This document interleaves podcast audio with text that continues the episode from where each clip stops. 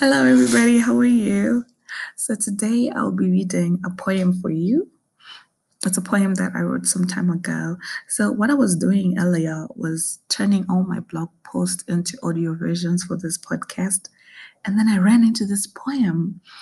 I was um, using the automated voice provided by Anchor to read my entries but then this voice, it misses the tones and the flow.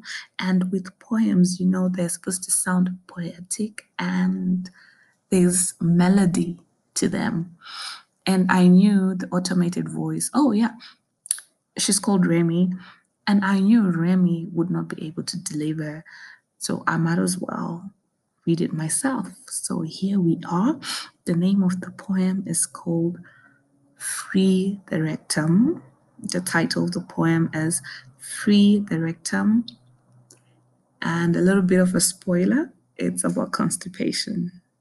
Okay, so here we go. Plugged in like a cock in the neck of a champagne bottle. Please use the bowels full throttle.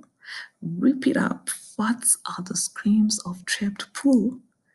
Churn the content of the rectum into goo. A slight tear rectal bleeding, anal sphincter squeezed tight, weighing like a ring, an oath to a laxative diet and fiber, to know, to yield, and to require. He who is constipated is a slave of the anus, captured in a sewer penitentiary, peak heinous. Hold on to the toilet bowl, pop goes the weasel. The deity of the bowels arise, Tear up, let it trickle. A cup of tea, with the bread muffin? Don't concern yourself, it's Ramadan. the end. So I hope I captured the whimsical and funny part of this poem, and I hope you enjoyed it as much as I enjoyed reading it to you.